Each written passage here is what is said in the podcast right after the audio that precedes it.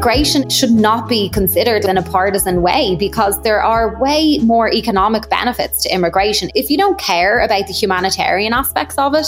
And some people don't, and that's their own choice. I'm never going to appeal to them with any of my humanitarian reasons. But if you just look at the economic reasons, immigration makes sense from an economic point of view.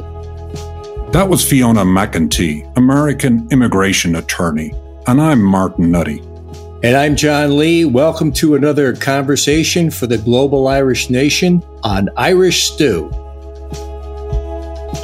Today's episode of Irish Stew is sponsored by Ogham Art, where you can find original prints, jewelry, home decor, and custom gifts featuring Ogham, the first written form of the Irish language. Visit oghamart.com, and that's O G H A M A R T.com. And listeners can save 20% at oghamart.com using coupon code Irish Stew. That's O G H A M A R T.com. Hi, this is Martin Nutty on the Irish Stew podcast, conversation for the global Irish nation. And I'm delighted to be here once again with my co-host, John Lee. John, uh, tell us who we've got coming up on the show.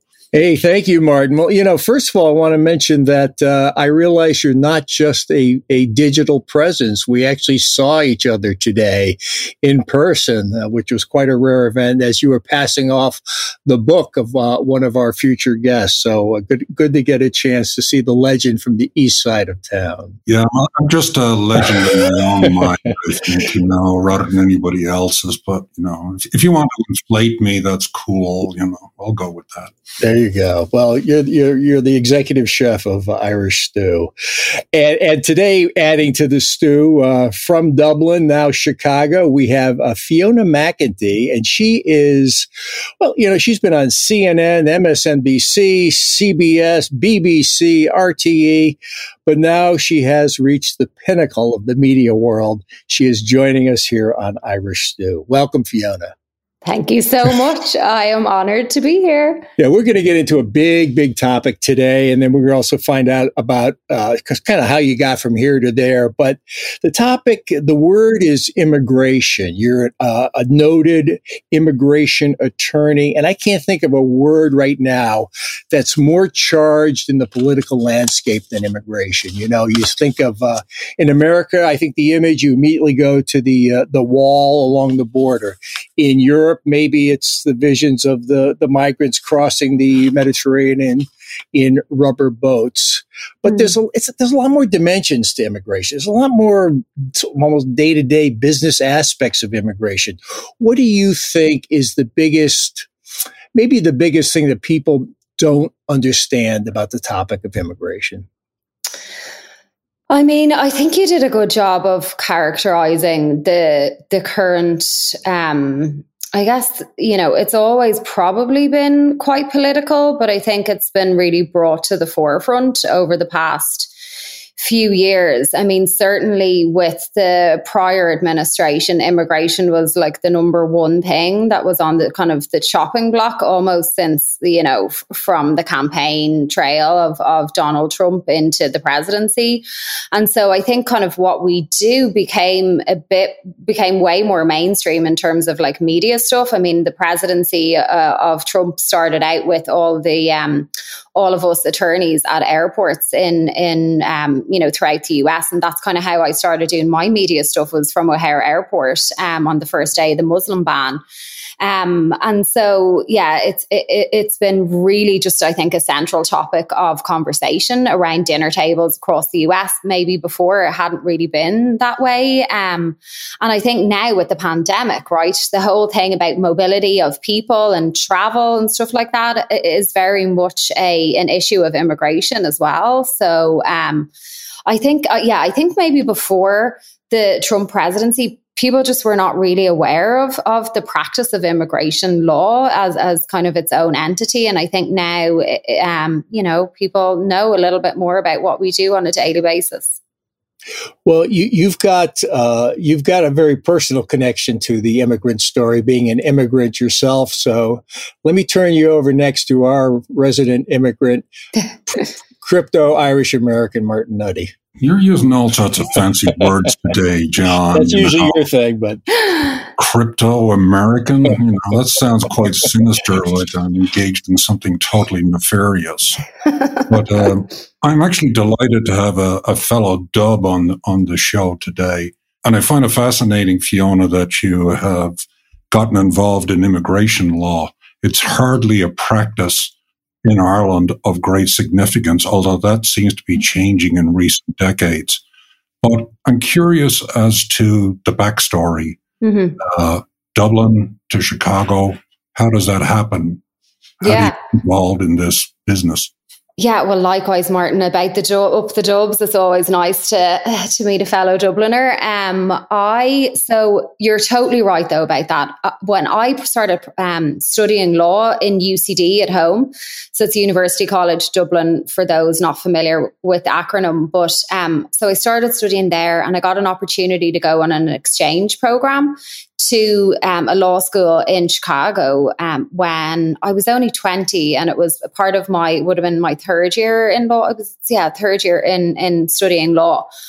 Um, and I've always had an interest in social justice issues, even from before I even started studying law. And my dad's, I kind of tell people that my dad's nickname for me has been Save the Whales from when I've been about eight years old. Like I was always, you know, we'd be having conversations around dinner and I'd be talking about the union workers and you know the rights of the traveling community in Ireland and all that kind of stuff and, and environmental issues and so I, I thought I'd do like environmental law or something like that, but immigration wasn't even a course that was offered in UCD at the back then. Nobody knew. I didn't. I didn't even know about it myself. But when I went over to college here for a year, um, I I started I saw it on the class list and and I started you know kind of specialize like I took a class in immigration law, um, and so I was here for a year basically in in college. And then I went back to UCD, graduated, and then came back out to do a Juris Doctor. And it was actually during that time that I, I found immigration law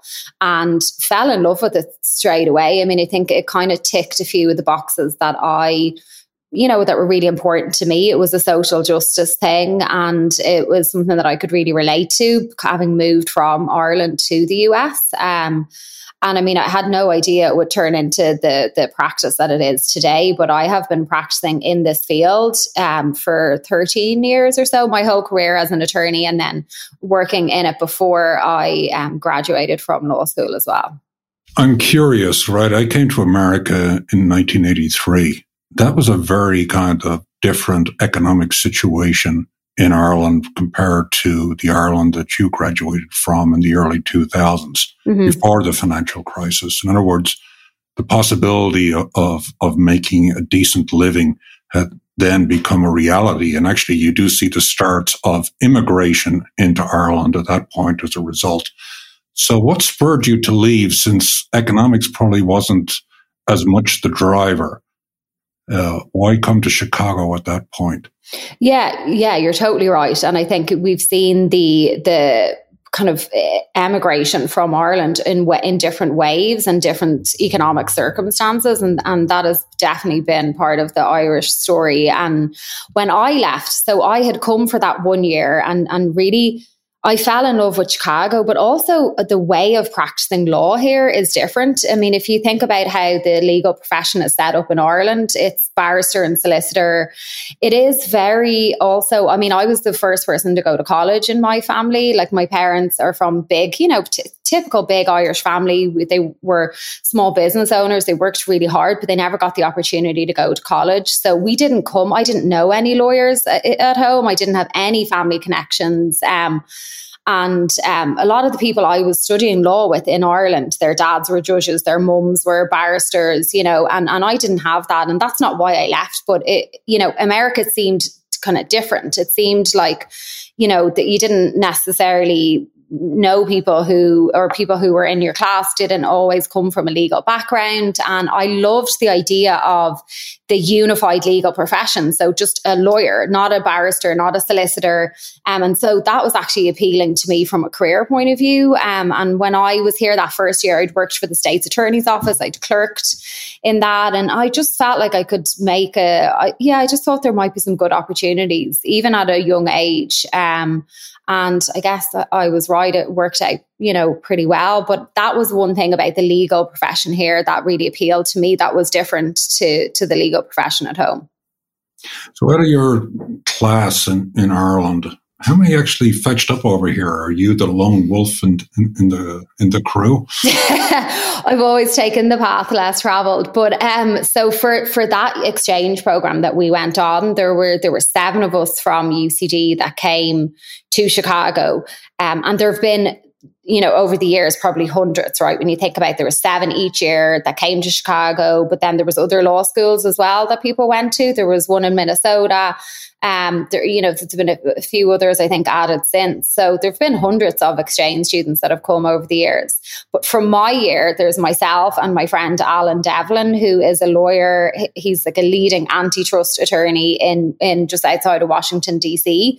So myself and him stayed on, um, and there've been a few since, but um, not that many. I think a lot of people do end up just coming for the year and and going back home, which obviously you know people find paths that suit them accordingly. But myself and Alan, it's it's funny that the two of us out of that that class of seven that ended up in Chicago are still in the US. You know, Fiona, you were you know you're pursuing immigration as a career and you're living an immigrant life at the same time. And I wonder how those two play off each other. And also, we talk to a lot of people who come over to the States to get their feel for you know, the sort of changing perception of what it was to be Irish in Dublin versus what it is to be Irish in Chicago. And of course, uh, we've concentrated with a lot of Irish Americans in the New York area, but Chicago is one of the great Irish uh, centers. They dye the River Green, maybe up until this year. I'm not sure on St. Patrick's Day, but maybe you could kind of talk a little bit about that sort of being an immigrant whilst working in immigration and the experience of being Irish in Chicago? Yeah, I mean, I think that's one of the things that I tell my clients is that I have gone through the immigration process myself. And so, you know, I can totally empathize with people in situations. Um, I see it from a different point of view. Not, I mean, I don't know how other attorneys see it. I know how I see it. I know when people talk about wanting to travel home for um, whether it's a wedding, funerals, big things at home. I know how that feels. You know, I'm a naturalized US citizen now, and I am so, so grateful that I've been able to navigate that immigration process. Um, I'm also really aware of my privilege though. I had a very privileged immigration journey and that I think is is is relevant when talking about the experience of being an Irish immigrant in Chicago because I was extremely welcome to Chicago in any type of setting. And I think that's you know I, whether it's that's kind of how I've made so many connections in the legal industry in in particular because there are so many Irish American judges lawyers, um, people who've really taken me under their wing and treated me so well and treated me like I was their niece or their um, cousin or, you know, made intros for me and been really, really, really welcoming. And I think that, you know, you need to kind of view your immigrant experience, well, I do anyway, through that lens and just recognizing that I am in a huge position of privilege and I try to use that privilege to be an advocate for for all immigrants. And it's i'm really really aware of that. And and i think that has kind of made me um you know maximize that privilege whether it's media opportunities or writing or whatever it is to try to to try to get people to see you know, that the Irish weren't always so welcome in the US and that we, you know, looking at, at the border today, there are so many parallels with the Irish who came here in coffin ships across the Atlantic. And, you know, they came here, they did not have an education when they were coming here. They were, you know, they were coming in really fleeing like desperate times, like from economic like scarcity to like so many parallels with exactly what's happening at the border. And I think that some people people have very short memories.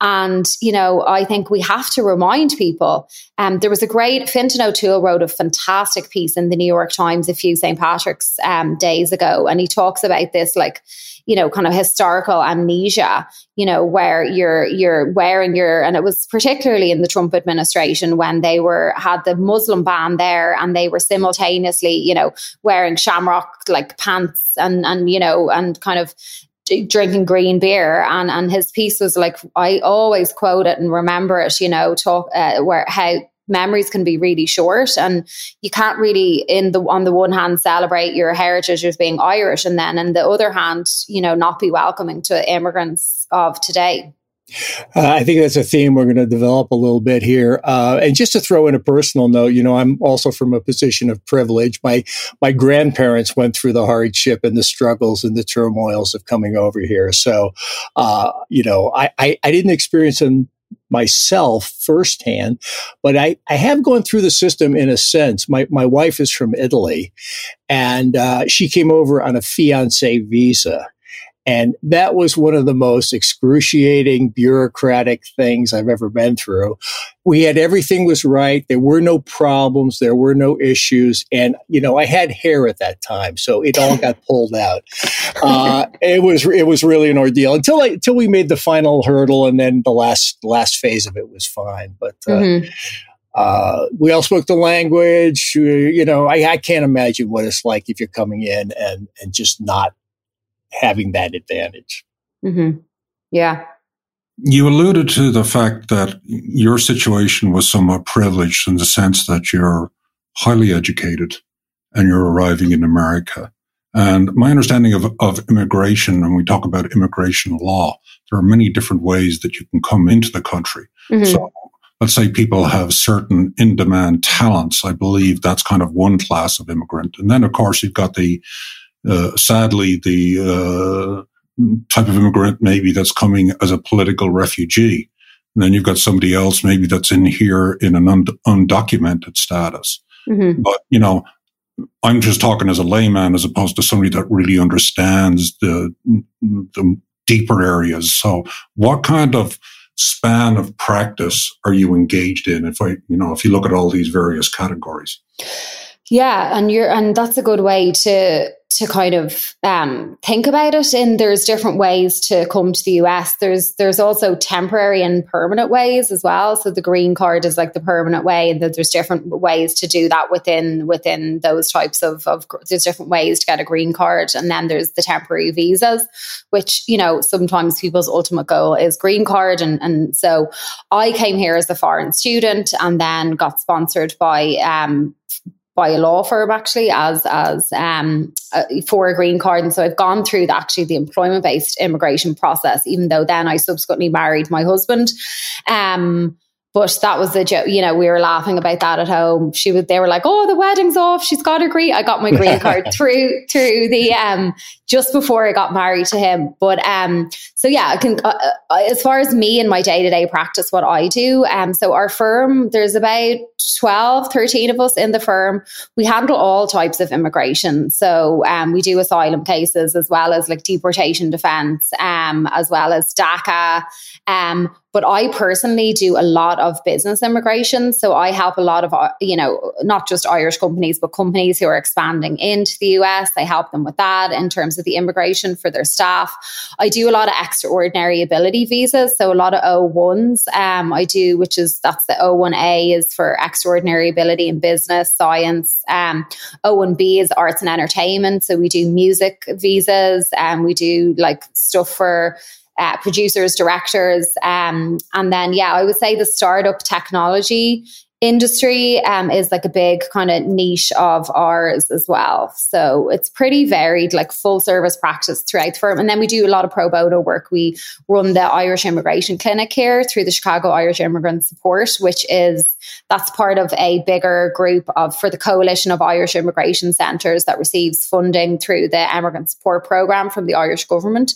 So we run the pro bono clinic there. Um, it's on once or twice a month, depending on demand. And so we'll take on some pro bono cases through that as well. Fiona, you mentioned the idea of people needing clearance to come over here temporarily.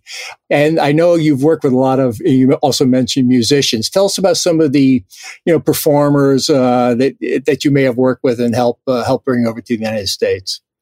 Yeah, that's, I mean, really a really fun part of our job um, is that we do a lot of those music type visas. So we have some pretty big name clients. The Coronas are the huge, you know, huge household name in Ireland. They've been our clients for years and years and years. Um, and I know them personally. Um, and so it's always such a treat getting to, to work on those music cases. And our office is in a big music and entertainment studio in Chicago. So we're very kind of into the, the, the music and creative technology, you know, spaces. But what I love about that is that, you know, when when our clients play in Chicago, um, we will go to see them as a team. And so one thing we did when the Coronas were in Chicago, um, I organized like a special meet and greet. And so we brought all, you know, there's all those Irish American judges that I mentioned before. We had them in. We had like a VIP like meet and greet, and and um, then they got to see them and meet them and hear some of their music, which is great because a lot of times people think of Irish music, you know, the view of Irish music is,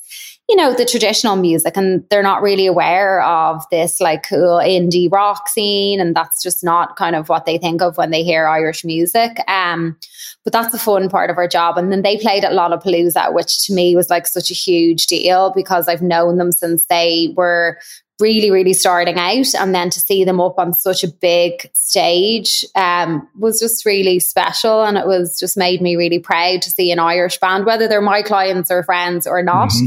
Just getting to see that up there was yeah it was really really nice and um, we've just we've a lot of great talent coming out of Ireland and um, it's it's just nice that America gets to think of, you know, something other. Uh, uh, and traditional Irish music is great. I love that too. But it's not the only type of music that comes out of our, our country.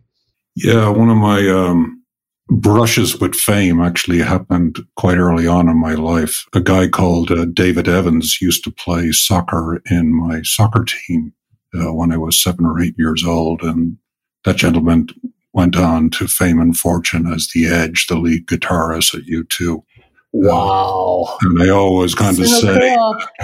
that, you know, in Ireland, there's always two degrees of separation between people. And it's kind of surprising now. David Evans would know me from the hole in the wall. Uh, you held on to that one, Martin. Wow. I had not heard that story. Yeah. It's, uh, just another one of the neighbors, so to speak. uh, and his name, I never even knew that was his name. I guess, I yeah. mean, does anyone even know that that's his real name? Well, uh, you do. I, I, I, think if you go on to Wikipedia, you can probably get that. But uh, yeah, he's just the edge. The now, edge.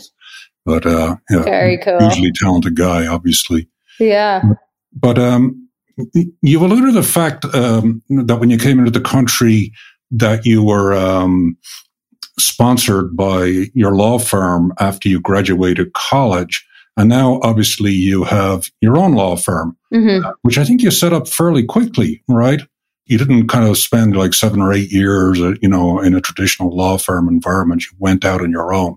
That mm-hmm. seems pretty ballsy to me, you know, for somebody, you know, relatively young at the start of their legal profession. Could you talk me through that a little bit? How did that come about? Yeah, so it was actually it was the the firm that I worked with out of law school. So keep in mind, bear in mind that like I had a law degree from Ireland as well. So I've only ever studied law from when I've been eighteen, which is different to the American kind of law school experience where people go in at. Um, you know, post post a bachelor's degree. So, you know, I had all that experience as well. And um, so I got hired at this firm that was a very high volume immigration practice.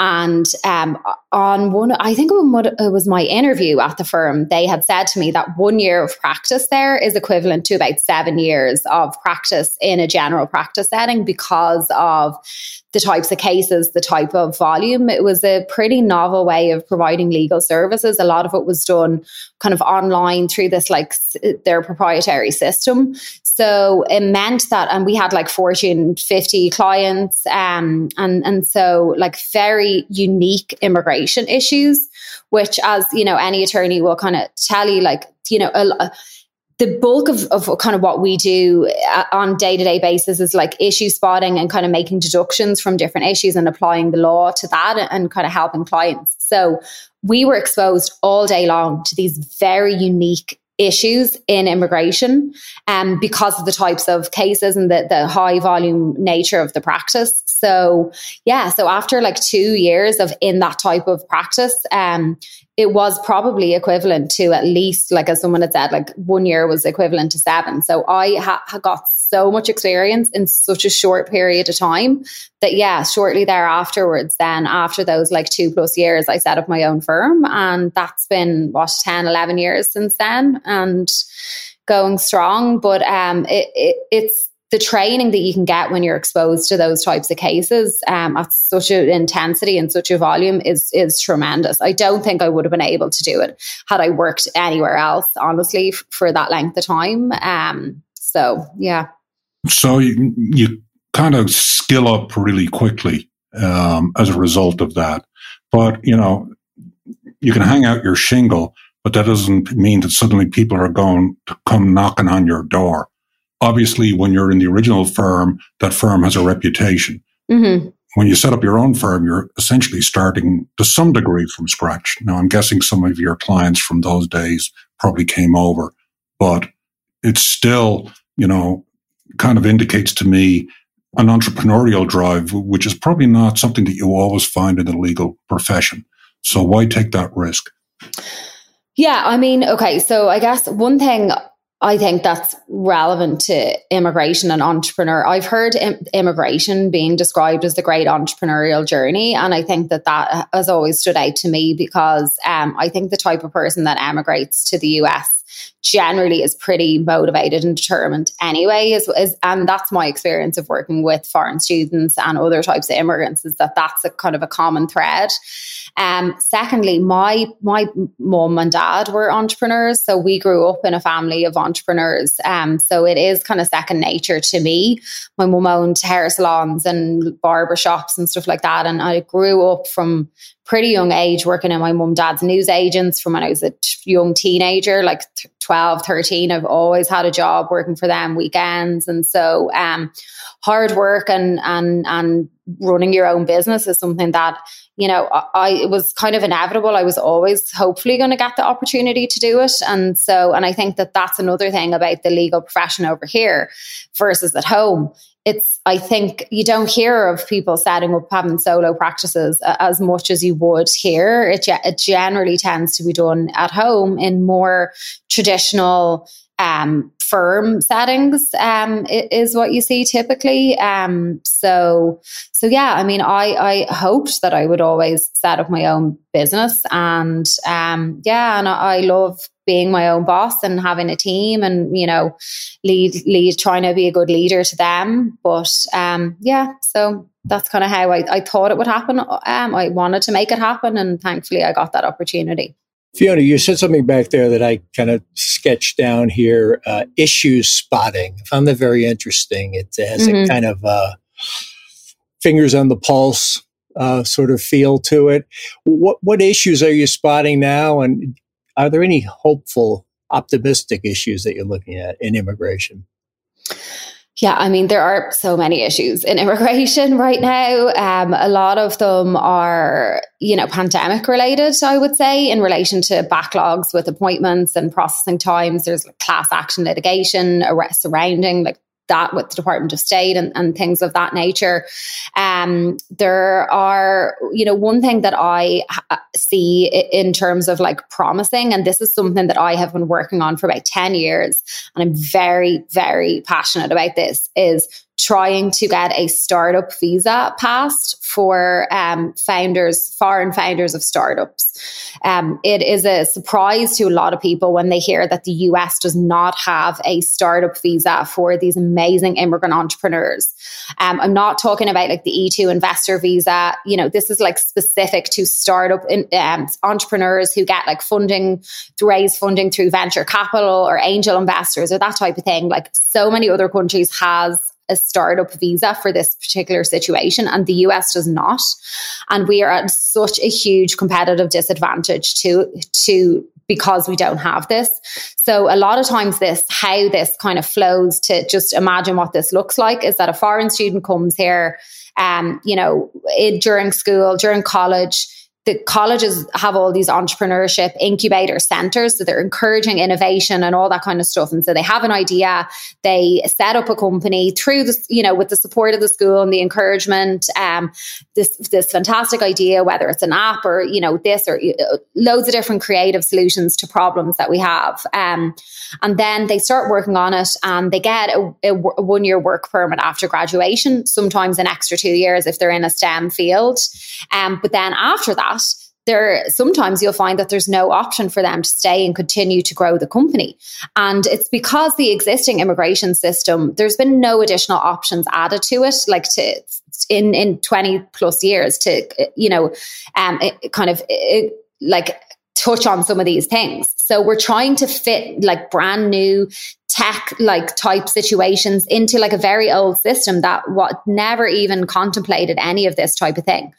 So um, sometimes they're forced to abandon their startup and get a job, take a H1B, you know, a, an employer sponsored job, or um, you know, or or leave the US and bring their startup and those jobs elsewhere. And so this has formed a crucial part of my advocacy for many many years. There was a temporary solution that was that, that was kind of um, created during the Obama Biden administration, but that was blocked by the Trump administration, and um, there's still no real proper permanent solution. So we think Congress is going to be hopefully one of the um, Congresswoman Zoe Loch- Lofgren is going to be, I think, introducing a start, startup visa bill soon. We hope, and um, I think that's a huge area for opportunity because, especially you know, mid or post pandemic, we need to have innovation in the US. Like if you look at the vaccines, like there's so many immigrants connected to the creation of those vaccines, and it is like a no brainer. I don't care what party you vote for or what you know a side of whatever aisle you're on. This should not be a controversial you know partisan thing. This should be something that we should all agree upon that we need to create some type of option to help the innovative immigrants that are here already to help them stay here and grow these companies but also to attract those who are not yet here who could be here growing those companies and creating those jobs if we gave them that opportunity it sounds like one of those many issues over the last few years where you couldn't believe there would be really two sides to the issue. You know, you'd think it would be something everybody would be for. Turns out not the case. But mm-hmm. you, you mentioned uh, uh, Obama Biden. So let's just let's go there for a moment uh, with uh, the Biden administration. Uh, you know, I think there's certainly s- some signals, some language that that seems to have changed what are you seeing? Uh, what are you seeing that has been positive change so far? What what still needs to be done? Yeah, I mean, I think certainly there. Um, it's it's funny that you mentioned language because I'm actually leading a panel on on this exact thing at our American Immigration Lawyers Association at our national conference in June, specifically about the Biden administration's changes in relation to immigration, and we we prepared a practice advisory um, on this exact topic, but one of the things that we did say was that yes, there has been a change in language, right? So they're they're removing the word alien from the Immigration Nationality Act. They do not want to use the word like assimilation or uh, the horrible I word that I'm not even going to say. So there's to you know overhaul of language which is is important. It's not just symbolic. A language how we treat and speak about immigrants or how we speak about immigrants and the language we use is absolutely important. And you know we need to restore the dignity to immigrants because the Trump administration totally stripped that away and they like completely dehumanized immigrants. So language is important and I applaud the Biden administration for making those steps. However it needs to be accompanied by action. And you know the uh, the Biden they have taken steps, right? Some things have been done that have, you know, been for the, um, you know, that, that have improved immigration. They've, uh, you know, rescinded the public charge rule that's been taken away. That was like a horrible um, kind of yeah wealth test on immigrants that was just unnecessary and, and, you know so so that's gone they took you know they rescinded the muslim ban so they've done things like that and, and we definitely applaud them however you know our foot is not off the gas just because there's a Democratic president in there. And there are definitely still things that have to be addressed, things that are causing huge pain and suffering to our clients. And one of them is the crisis level processing times at the USCIS. So that's the agency here in the US that's responsible for reviewing cases and approving and issuing like things like work cards. So people all across the US right now are off payroll because there's a gap in their work card. Um, and there are things that can be done to fix that. Certain categories of work card can be automatically renewed. You know, you can could get automatic continuous work authorization if you renew it timely. You know, that's a change that could be made to be across the board for the categories, other categories that are not included in that. Um, another thing is that, you know, there are hundreds of thousands of people outside the US that are waiting for visa appointments that um, based on current processing times or lack of availability, you know, who knows when they'll be able to come in, right? There's there's so much and look, I want to recognize that we we're in a global pandemic. We are being sympathetic. We know that there's that there, you know, that the, the people are had, you know, tough times over the past year, right? We we recognize that. But you know, there are people who are, you know, they're won the green card lottery and their chance at getting that is expiring. There are families that have been separated for, you know, well over a year who are now looking at, at God knows what type of, um, you know, backlog or timeline to get that. Every day I'm inundated with all these messages from people who are, you know, supposed to get green cards through work or H1B visas or whatever. There's all these travel bans. And, and so just to be totally clear, like nobody is saying, oh, open, let everybody in like who cares about the pandemic you know that's not at all what we're saying what we're saying is that everybody else's job has had to be modified through zoom and things like that because of the pandemic so we think that there's room to do some additional like some maybe some interviews visa interviews through zoom or there's other types of things that you can do maybe um, to try to get some of these people in and look at these travel bans. Do they make sense with country like Ireland where there's a few hundred cases? Could we do vac- vaccinations plus, um, you know, negative testing? And so there's definitely room for improvement, but they're the two kind of major, big, huge hurdles that we're seeing right now. And then obviously immigration reform just across the board is something that Congress absolutely needs to prioritize. I think within our current political climate, there's a lot of hostility directed at immigrants. And I think you could kind of enumerate, you know, a variety of reasons why that might be. It seems to me that each presidential administration brings in, let's say, a certain predisposition towards immigration. Clearly, you know, we're transitioning from the Trump administration into the Biden administration. And it seems there was a sea change I believe, under the Trump administration. Indeed, I think you alluded to it at the start of our conversation, saying your profile in the media had kind of emerged as a result of kind of dealing with the early days of the Trump administration and being out in the airport and, and helping with the Muslim ban. My interpretation of what happened under Trump was simply they just wanted to slam the door shut and they only wanted Northern Europeans to come into the country. Although my sense is, is that most Northern Europeans seeing Donald Trump elected president weren't particularly interested in coming into the country. Is that too simplistic a viewpoint or, or what would your take be, you know, when you're looking at, you know, the experience of, you know, the prior four years with Donald Trump? How hard was that from your point of view? Um, it was really, really, really hard. I mean, the amount of stress in our immigration bar has was unreal. I mean, um, it, but it wasn't. I mean, obviously, our clients were experiencing horrendously traumatic situations as well. Um, so it's obviously not about us as attorneys, but I mean, just seeing the trauma that our clients were going through. I mean, there's literally there is moms that are petrified every single day when they're dropping their kids off at school, not knowing if they're going to be there to pick them up because of this like deportation force that the, you know, where they were they every single person who was undocumented was a priority for deportation under the Trump administration. And that is a huge change from the Obama administration where there were priorities of deportations. Yes, Obama administration deported a lot way more than, you know, pre, you know the numbers were huge and there was obviously th- that administration was not perfect either. But what we saw under Trump we had never witnessed before. I mean the type the the absolute like state sanctioned child abuse that was inflicted on those families at the border by this administration is utterly disgraceful. And you know it's human rights violations that were imposed i mean it is horrendous. And um but it, it's not it was not limited to the stuff at the border. And i think that this is what people don't necessarily know i mean the business business um, visa adjudications um, denial ratings went through the roof and there was tons of litigation surround, surrounding extraordinary ability visas being denied. We sued over an O1 denied and we got it approved. They took it back and approved it because they were, I think, embarrassed by the denial.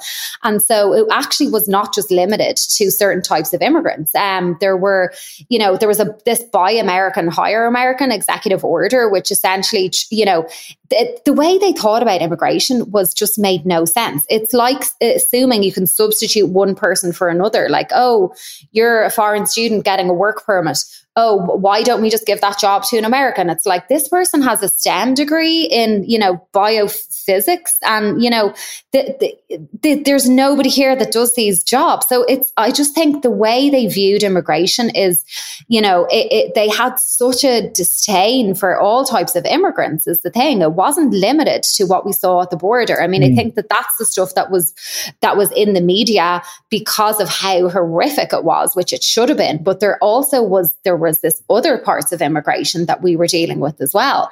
And, you know, getting clients going in for an interview where they're setting up companies in the US and they're like hiring people and they're doing all this and they're being asked questions like, why can't an American do your job? You tell me why. And it's like, sorry, I've been like a manager of this company for four years and I'm going in to like interview people about this proprietary software. I mean, it was just like insane. So we were dealing with all that type of stuff as well, like foreign students. Like I wrote an opinion piece that was published in USA Today on the value of foreign students, um, because of the likes of um, Ted Cruz, Senator Cruz, and all these other Republican senators saying that there was no, we should, there's no reason why we should give these foreign students any type of work permit. And my op-ed was like, actually, here's all the reasons. I mean, they create nearly half a million jobs just by living in the US, right? They just by virtue virtue of being here, their presence, whether it's in the food services, um, you know, all these types of things. Um, and so I think sometimes people view, like, for that's a good example. These foreign students, right? There was threats to deport all foreign students last year when they were studying online, and then I had people emailing me saying you know, people just like uh, tweeting at me and all this kind of stuff. Like, why should we let them stay here? Um, if they need to study online, like, why can't they do that from abroad? And I was like, do you know how many jobs they're creating and how much money they're putting into the US economy by living here? Like, that doesn't make any sense. I had like American landlords contacting me saying, what am I going to do if these foreign students get deported? And I'm like, I well, can you get in touch with your local congressperson and tell them, you know, because immigration should not be considered like this in a partisan way because there are way more economic benefits to immigration. If you if you don't care about the humanitarian aspects of it, and some people don't, and that's you know whatever, that's their own choice. I'm never going to appeal to them with any of my humanitarian reasons. But if if you just look at the economic reasons, immigration is makes sense from an economic point of view. This is why we need to pass immigration reform. It's going to be really good for the country. It'll put huge amount of money into the federal government. Immigrants are are by def, you know, by just all the statistics will show that they're more entrepreneurial than native born Americans, twice as much. And we have all the data to support this. And could you imagine if we just give those immigrants who were undocumented the opportunity to regularize their status, what they could do, um, it would be incredible. And so, um, yeah, I think that the past four years have just have really been hell, and that's like to put it bluntly. But um, I think people need to be aware because you know we could end up back there in, in in a few years' time, right? And we need to learn from those horrific, you know, things that we've gone through, and and and you know we really do need to look at reflect back on it and think how did we get there, and and how do we make sure that we never ever get there again. Yeah, you kind of alluded to uh, immigration reform, um, and obviously we're hopeful. And you also alluded to the fact that the law really hasn't changed in 20 years. And from what I understand, there's somewhere between 20 and 30 million undocumented immigrants in this country. I'm not sure of those numbers. It's difficult to wrap your yeah. around those actual numbers. But when I talk to people suggesting that these people should be naturalized, I get a lot of pushback from peers basically saying, okay, well, if you let these guys in, then what are you going to do to stop the next set that are going to do exactly the same thing? Because we did this back in the Reagan administration, I guess around 1984, thereabouts. There was an amnesty, which is, you know, the nasty A word that people use. Mm-hmm. What's to stop a recurrence of this? What's the sane solution? You know, for immigration into America that recognizes the value of immigration as a contribution towards the American economy. It's not all burden. Some mm-hmm. immigration is a burden, some, but a lot is not. A lot is beneficial. I get that point. But what does the right shape of this look like? Yeah, I mean, look, you there are the number that we hear a lot is 12 million undocumented immigrants in the mm-hmm. US. Um, and I mean, a, a, lot of these people have been here for a very long time. I have known some of these personally, these people personally. I um, know them through as my clients. They are hardworking people um, the vast majority, this is what I tell people, the vast majority of those people are working. They're not sitting here you know, living off the non-existent welfare system. They don't have access to the welfare system in the US is not why people come here anyway. They, if they were doing that, they would obviously be going somewhere else because let's face it, it's not like, you know, it, so that's not why people come here. And even immigrants, undocumented immigrants do not have access to that anyway. People are working. They have employers who are, would do anything to help get them, help them stay here. You know, these people are all contributing. They're paying taxes despite what people are saying. They're absolutely paying taxes. Um, I mean, I have gone, I've heard the most horrific stories of like people who came here, you know, thinking, based the family immigration system, it can take 30 years to sponsor your 30, 40 years to sponsor your sibling. You know, I mean, it's, it's, there's so, uh, there's just not enough green cards to cope with the, um, the demand there. And I think that like over time, we've seen what's happened. There's also like gaps and, and like I've described, even in the startup industry or those types of things, like the system is outdated it is sorely in need of reform.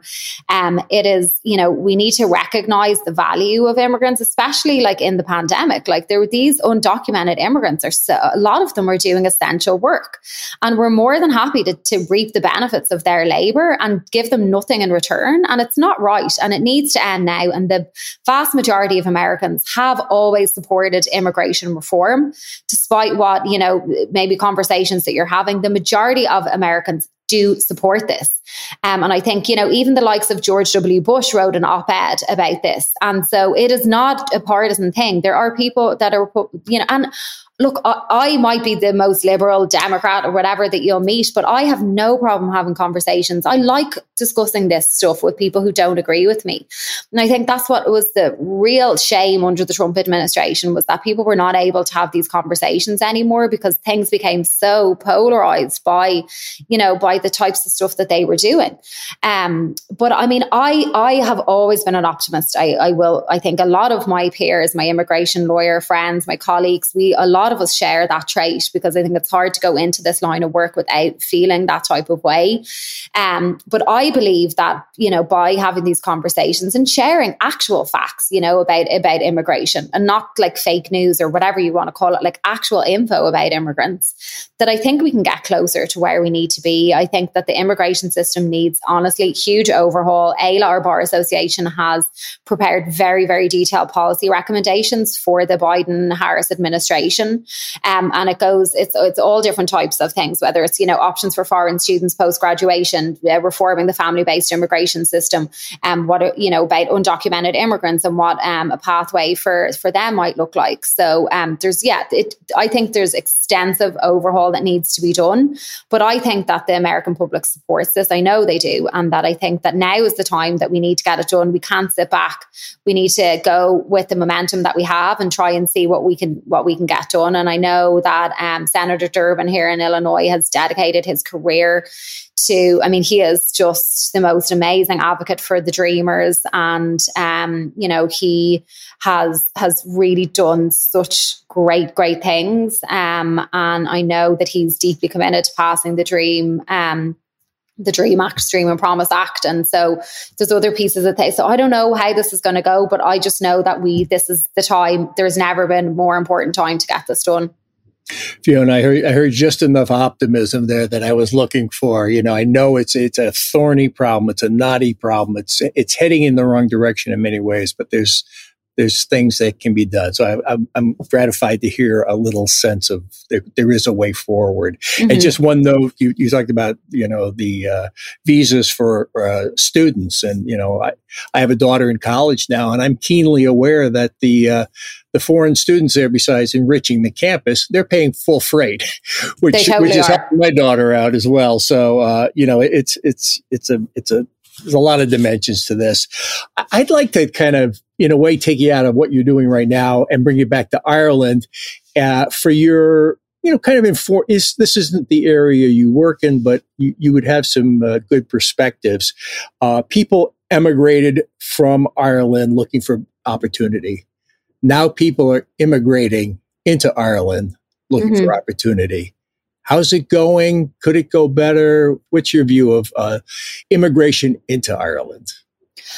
Yeah, I mean, look, I, uh, Ireland is by no means perfect either, right? And uh, and my criticism is not specific to the American immigration system, right? I think that we uh, we also have some work to do with direct direct provision and kind of our acceptance of. Um, you know, refugees, asylees. Um, I also think that, you know, the Irish public as a whole, I, I, I think that there have been some reports that immigrants are, you know, there is this right wing kind of fringe element in Ireland, like like in other countries that are very anti immigrant that is extremely disturbing to see as well. Um, now, I'm glad to see that that by no means is that even half, or it's such a small fraction of the country. And I hope that it continues to just either like just decrease. But there was a great film that I saw, it was a documentary. Um, I can't remember the name of it. I, I must find the name and look it up, but it was put on through. Um, was it Solas Nua had put on a, a viewing of it? It was a few years old, but it was about immigrants to Ireland and kind of their experience of um, being an immigrant in Ireland, whether from Nigeria or um, you know Eastern Europe, and so and it was kind of their perspective, um, and it, you know it, it actually showed some some kind of some parts of Ireland in, in not a flattering light, and so it was it kind of highlighted this like fringe element. Um, and I think it might just be called immigrant or I am an immigrant or something. I, will get the name and, and you can send it, but it, it is a few years old. But I think it's worth it's worth watching and it's worth thinking about because what happened in the US, I mean, could that it's happened similar things have happened in other European countries. And, you know, Ireland is not necessarily immune from from that just because we have you know a uh, very progressive um, you know society and a history of immigration there are still people who when you know for whatever reason um you know it, it, it's not just that they feel disenfranchised and, and they blame you know there's obviously more to it and hatred and all that type of stuff but i do think we need to watch that as well because what happened in the us was so scary. And i think we have seen you know that type of like element through in other countries and we just need to keep an eye on it and make sure that um that we all do better. And like you know the um, Black Lives Matter movement as well, you know, uh, kind of talking, exposing racism in Ireland and, and that stuff as well, I think is something that we need to be t- discussing as well and what the Irish identity looks like. Um, you know, just the kind of the just the different nature of Irish society, you know, with immigrants from all over, that's incredible. And that's, we need to be embracing that and supporting that. And so I think they're conversations that we absolutely need to be having too. So you kind of talked about Irish identity, and that's something obviously uh, that is near and dear to both John and my hearts in Irish Stew. We kind of talk about the importance of a global Irish nation, meaning that the complete community of those Irish that have a hyphen in their name, being Irish American or Anglo Irish or whatever, and the Irish uh, native to Ireland itself, uh, are a stronger community when they're bound together. I'm kind of wondering where you're sitting in that ferment right now. Uh, do you see yourself as Irish? Do you see yourself as American? Do you see yourself as Irish or American? Where's the dash? Mm. Yeah, I always find that, you know, it, it's, I found that interesting when I moved to the US, right? Because we never really, it was just kind of, I remember like sitting in, in, in like college or whatever, and someone was saying, "Oh, that Italian guy, you know, such and such," and I said, "Oh, there's someone from Italy here. I didn't realize." You know, and they're like, "Oh no, he's like Italian." I was like, "Oh, what, what do you mean he's not from it?" You know, so I just it was it wasn't that I was I was just more confused. I never really heard people refer to themselves. But then we, it was just a way of identifying, right? It is a way of identifying. And we do it in different ways at home. Well, where are you from? Where did you grow up? What, who do you support? Like whatever. We just, it's just a way of kind of trying to find maybe common ground or whatever. And I think that, um, for me, I mean, I will, I obviously will always be Irish. Um, I am a naturalized US citizen. I'm so proud to be because, um, you know, I guess a whole a topic for a whole other day is the voting rights of the Irish diaspora. But I mean, for so many years, I was not able to vote anywhere, even though I was, you know, I was an Irish citizen because I wasn't living in Ireland and, and still cannot. So when I became a US citizen, that was such a huge joy and privilege for me was to be able to vote um, and so I definitely think of myself as as as both, I think, as like Irish and American. And then my kids, my husband is Polish American, so born in Chicago, but parents and kind of both sides of his family are are Polish. Um, so then my kids, they're, you know, I have two little kids. They're seven and a half. The half is so important, and five. Um, mm-hmm. And so they have Irish passports and they have American passports. And then they're obviously kind of Polish because my husband. So this is kind of things that we talk to them about all the time and um, chatting about, you know, accents and making sure that, you know, that that they realize that like people speak, uh, you know, to sound different and it doesn't make one person better than than somebody else. And the way I might say like Irish stew versus stew, you know. um, but I do think these types of conversations need to be had at a young age to get kids thinking about things and whether it's like privilege, diversity, just like the beauty and having people not all look and sound and, and, you know, believe the same things that we do, I think is super important. I'm always, uh, you know, there's always a little tussle with our daughter, with my Italian wife, you know. So my daughter took Italian language at college, but she took Irish literature. So we're, we, we, even the, we even the score. Mm. Uh, this has been just great. I mean, this is such a such a vital topic, and we couldn't be talking to anybody better on this topic. Fiona, this is the part of the show that all the guests eagerly anticipate the famous Seamus plug, where you get a chance to let our listeners know about something near and dear to your heart that you'd like to direct them to. I love that, by the way. I'm all about the fun. It's brilliant. Um, okay, so speaking of just kids and things like that, one thing that's near and dear to my heart is that I wrote a children's book on immigration. Um, my timing was not great because it came out just before the pandemic last year, and I had all these actually had all these events. I had two events booked in New York. Um, but uh, anyway, obviously everything got cancelled. But the book is called Our American Dream, and um, it is available on Amazon or wherever, all those Barnes and Nobles. It also is available. We have a website. It's called Our American Dream Books.com, and I can sign books personally um, if they're bought through there. Also, a portion of the proceeds are going to two immigration nonprofits, um, and so that's really important to me. There's one through FWD.us, a nonprofit, and it's the I Am an Immigrant Initiative, which helps to um, celebrate just immigration storytelling and things like that. And then the other is the American Immigration Council, which is an advocacy group that did a lot of litigation in relation to family separation and other types of issues. Um, so the book just kind of, I think, um, helps you talk to kids about immigration and uh, in a way that's appropriate for them, right? It's a picture book for kids, maybe like five to you know 10 or whatever. And, and and so it just shares immigration stories. And i think gets to celebrate this idea of welcoming and being a diverse america um, so that's my little plug for my children's book. Fantastic. Our American Dream. Everywhere fine books are sold, including you can go to ouramericandreambook.com. And how, how about for your legal services? How do people get in touch with you there? Yeah, so McEntee Law Group is our firm. Um, so we're online, McEntee Law, like, you know, every type of social media you can you, you, that you can think of. I my handles are US Visa Lawyer, so I'm pretty active on Twitter, Instagram. I try to do um, little Instagram videos to update people on travel bans and you know all sorts of um, you know who knows what what kind of updates are coming. But I try to do that regularly if there's any news. I know people have a lot of questions about the travel bans, so I'm happy to share whatever info I get there.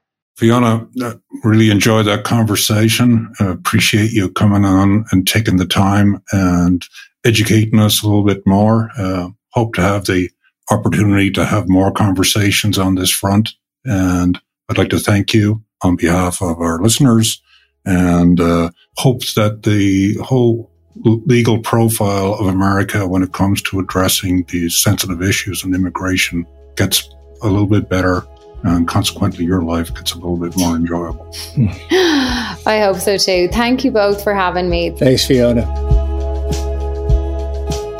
Well, John, that was a really interesting conversation. And the one word that comes to mind when talking to Fiona for me is passion. She's passionate about what she does. But I'd like to hear what your take is. You better hear what my take is here, Martin. So I had the same idea when I come off of one of these conversations. What's the one word that sticks out or a few single words? And what I landed on was advocate, spokesperson and entrepreneur. And she's walked a mile in her client's shoes, being an immigrant herself. And she brings us a practitioner's perspective on one of the thorniest, most complicated, most politically touchy issues in America today. Immigration, and it's something that ranges from, you know, refugees seeking political asylum to tech entrepreneurs who want to set up and hire people in the US economy from college students to migrant workers. Very, very complex. Yeah, the one thing that came across in the conversation for me was just the creakiness of the American immigration system. This is a system that has not had any meaningful change. It's not really in a position to deal with highly skilled technical workers because back when the law was last changed, that subset of jobs really didn't exist to the degree that exists right now. And the country, as a result, is missing a beat. Immigrants are the lifeblood of America.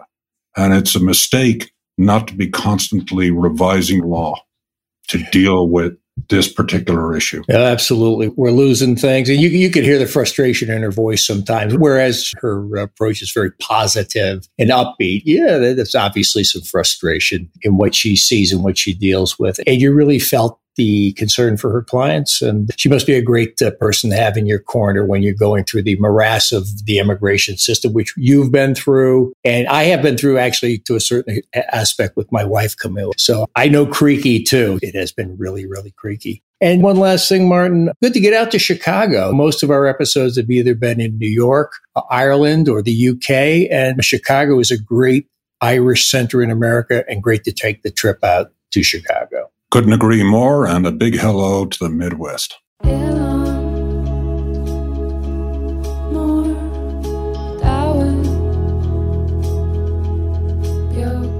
Well, Martin, a lot of our listeners ask uh, how they can help spread the global Irish conversation. What do you think? Best thing people can do to help out the podcast is to simply share the episode. If you like what you've heard so far, in this episode or other episodes, share it on social media, whether that's Facebook or whether that's Twitter or whether that's Instagram, or share it via email or word of mouth. All of those things are going to help us out. And don't be shy about dropping us a note. Uh, you can do so on our website. Irish Stew is produced by John Lee, Martin Nutty, and Bill Schultz. Editing, mixing, and mastering by Bill Schultz. Music on Irish Stew was composed and performed by Rosa Nutty, with Donald Bowens on drums, Cathal O'Riordan on bass and synthesizer. For more on Rosa Nutty's music, please visit rosanutty.com.